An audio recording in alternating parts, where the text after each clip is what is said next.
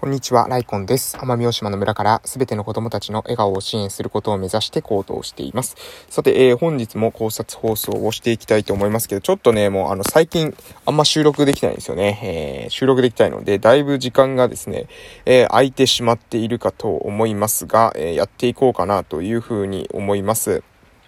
えっとね、前ゴールデンウィークの、え活動のまとめっていうのを話してたと思うんですけど、いつまで収録したんですかね？えっと、4月30日くらいまではですね、えー、話したのかなというふうに思ってますので、そこから先を話していこうかなと思います。えー、っと、そうですね、どこまで話したのかな？本当に完全に忘れて、私の記憶力ってね、もう、あの、本当に儚いなというふうに思うんですけれども、ちょうどですね、2022年の4月の30日の午後あたりから話していきましょうか。えー、午後はですね、え島の病院の先生と、え私のその大学の、え恩師の先生の、え顔つなぎっていうのをですね、しまして、で、その後ですね、観光地のところ行ったりしてですね、えで、ご飯食べたりして、え過ごしたというような感じでございました。まあ、こんな感じでですね、ポンポンポンポン行こうかなというふうに思うわけなんですが、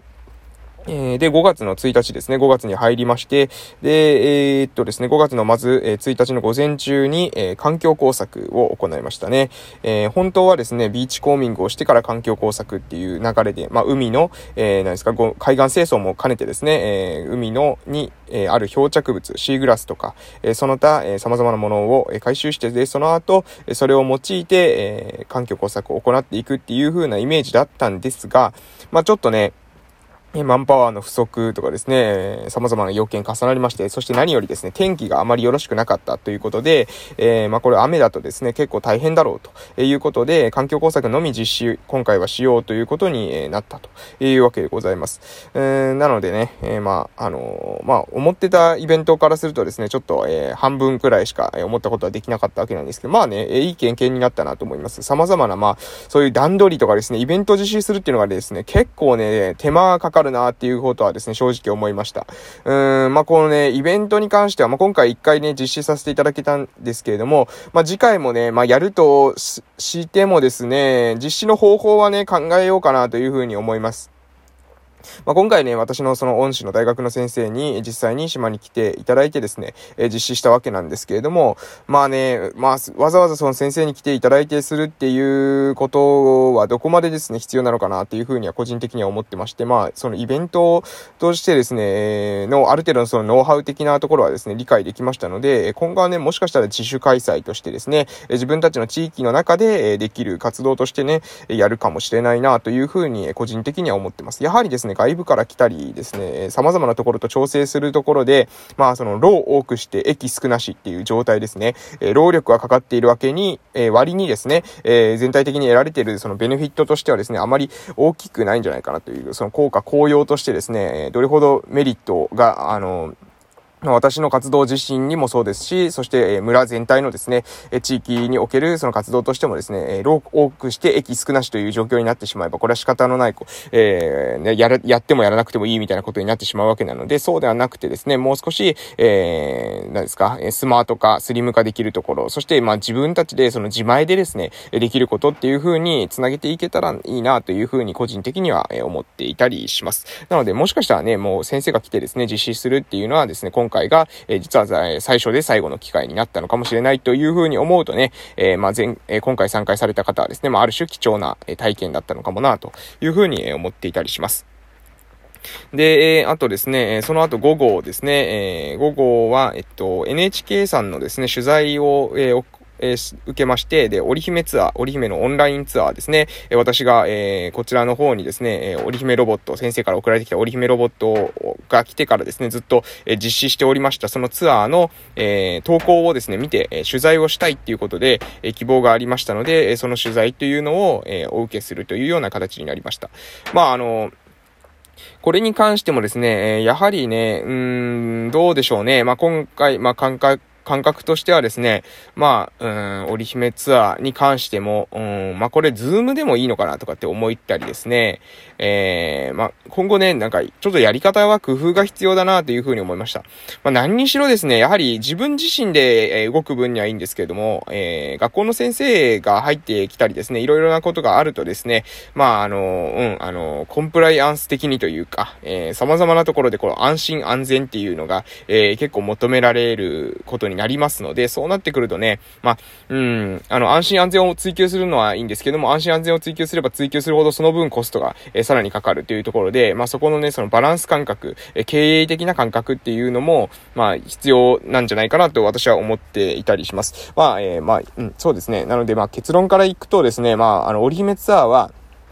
現状のやり方での実施の継続っていうのは、これはあまりサステナブルじゃないなというふうに思ってます。えー、なので、やり方は考えないといけないですね。うん。あの、そこは、あの、強く、えー、思っているところで、えー、ございます。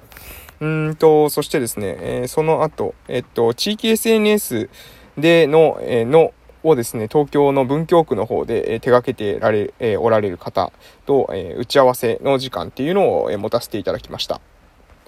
こちらもですね、えー、私のですね、大学の、えー、恩師の先生の、えー、方がですね、の知り合い、えー、ということでですね、話をしたんですけど、私はね、非常にですね、その活動、えー、聞いた時にね、あの、面白いなというふうに思ったんですよね。うん。まあで、えっ、ー、と、地域 SNS なんですけど、その地域 SNS とですね、その地域通貨っていうのをですね、合わせたような、まあその地域通貨も地域通貨の定義によると思うんですけど、まあ、ある種その地域での活動に対してポイントが付加されるような仕組みになってるわけなんですよ。で、えー、なんですけれども、で、それを Web 上でですね、Web 上で使うアプリみたいな感じで、Web 上で使うアプリというか、Web 上で使う地域 SNS という風に、えー、なイメージですね。で、えー、それをですね、実際にあ、ありまして、で、それをやってみてですね、使ってみて、えー、で、そういう説明を受けてみて、まあ、非常にですね、その活動面白いなというふうに、えー、思って、で、えー、でですね、私はですね、その地域通貨と地域 SNS の、えー、その二つがあるときにですね、どちらの方がですね、自分たちのその地域にとってですね、何ですか、えー、必要になるのかなっていうふうに思った時に、私はね、正直ですね、えー、地域通貨の方が、えー、私たちの地域においてですね、え需要高いんじゃないかなというふうに思いました。で、この、あの、地域通貨っていうのはですね、えー、な、まあ、いわゆる、まあ、地域で何かボランティア活動とか、いいことをした時に、それにガボですね、ポイントがついていくような、まあ、そういった仕組みになってるわけなんですけれども、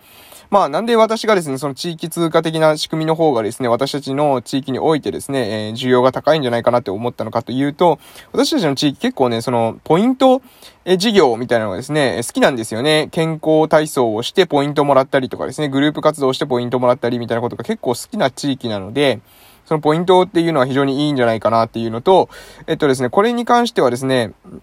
まあ、あのー、まあ、これは後後からまた話しましょうかね。まあ、その地域通貨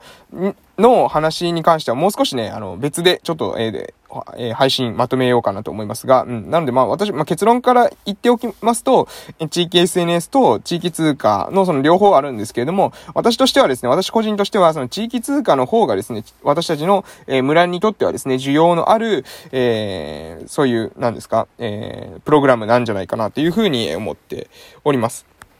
えその後ですね、え、まあ、私の、え家でですね、家の方で、え、オフラインサロンのね、メンバーの方々がですね、その大学の先生を、えもてなしたいということでですね、島料理を振る舞うっていう会をですね、やったのも、え5月1日の、え夜だったというようなところでございます。で、5月2日に入りまして、で、5月2日はですね、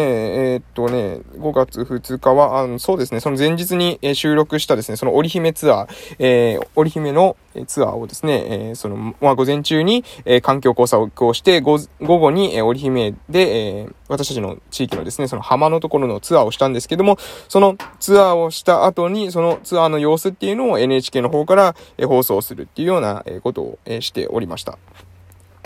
で、私はですね、2日は出勤でしたので、まあ1日ですね、まあ前時案にいながら話をですね、したりとか、まあ今後の活動についてですね、考えながらというような感じで、えー、で、2日のですね、午後に、えー、今度は、私たち、私のその大学の先生と、えー、今度はですね、その村長と、を、えー、直接的にですね、会っていただいてですね、まあ顔をおつなぎするというような、まあそういった機会を、えー、持つということをですね、させていただいたというようなところでございます。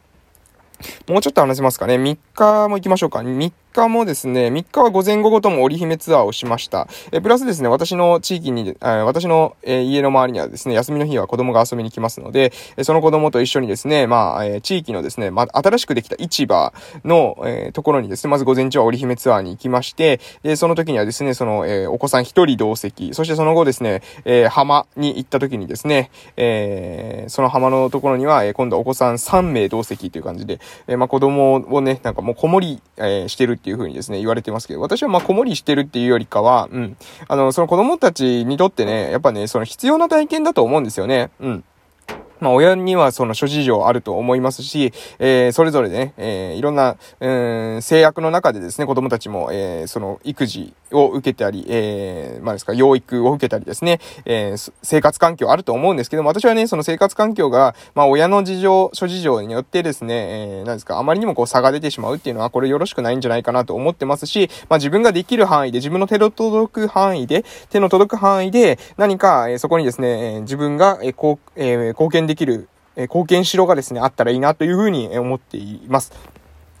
なので、まあ自分の時間がですね、あって、で、えー、自分にとってもですね、都合がいい時であればですね、積極的に、まあそういった、なんですか、えー、子供たちにとってですね、プラスの経験となるような、そしてその子供たちにとってプラスの経験になるということは、えー、トータルですね、まあ、えー、私たちの未来を支える人材というものを、えー、育てていくっていうことなので、結果はですね、回り回ってですね、自分にも、えー、恩恵が、えー、返ってくるようなものというふうに私は、認識しているというようなところです。ということで、3日はですね、えー、午前中は、まあ、新しくできた市場のようなところに、そして、え午後は、え浜の方に、え行ったというところですね。あと、オフラインサロンのですね、メンバーが、私は不在だったんですけれども、え集まってですね、え私のね、もう家の周りのね、何ですか、あの、草むしりですかをしてくださってたみたいなんですよ。いやーもう本当にね、なんか、感謝しかもう言えないですね。はい。あの、オフラインサロンのメンバーの方々にはもう頭が上がらないというような、え状況です。で、えー、午後はですね、えー、夜の方はですね、ちょっと、えー、飲み会があってですね、その飲み会の時に、まあ、今年の、えー、夏の、えー、祭りに関してですね、えー、の話し合いっていうのもですね、一部したっていうのが、えー、3日でございましたという感じでございます。はい、それでは一旦終わります。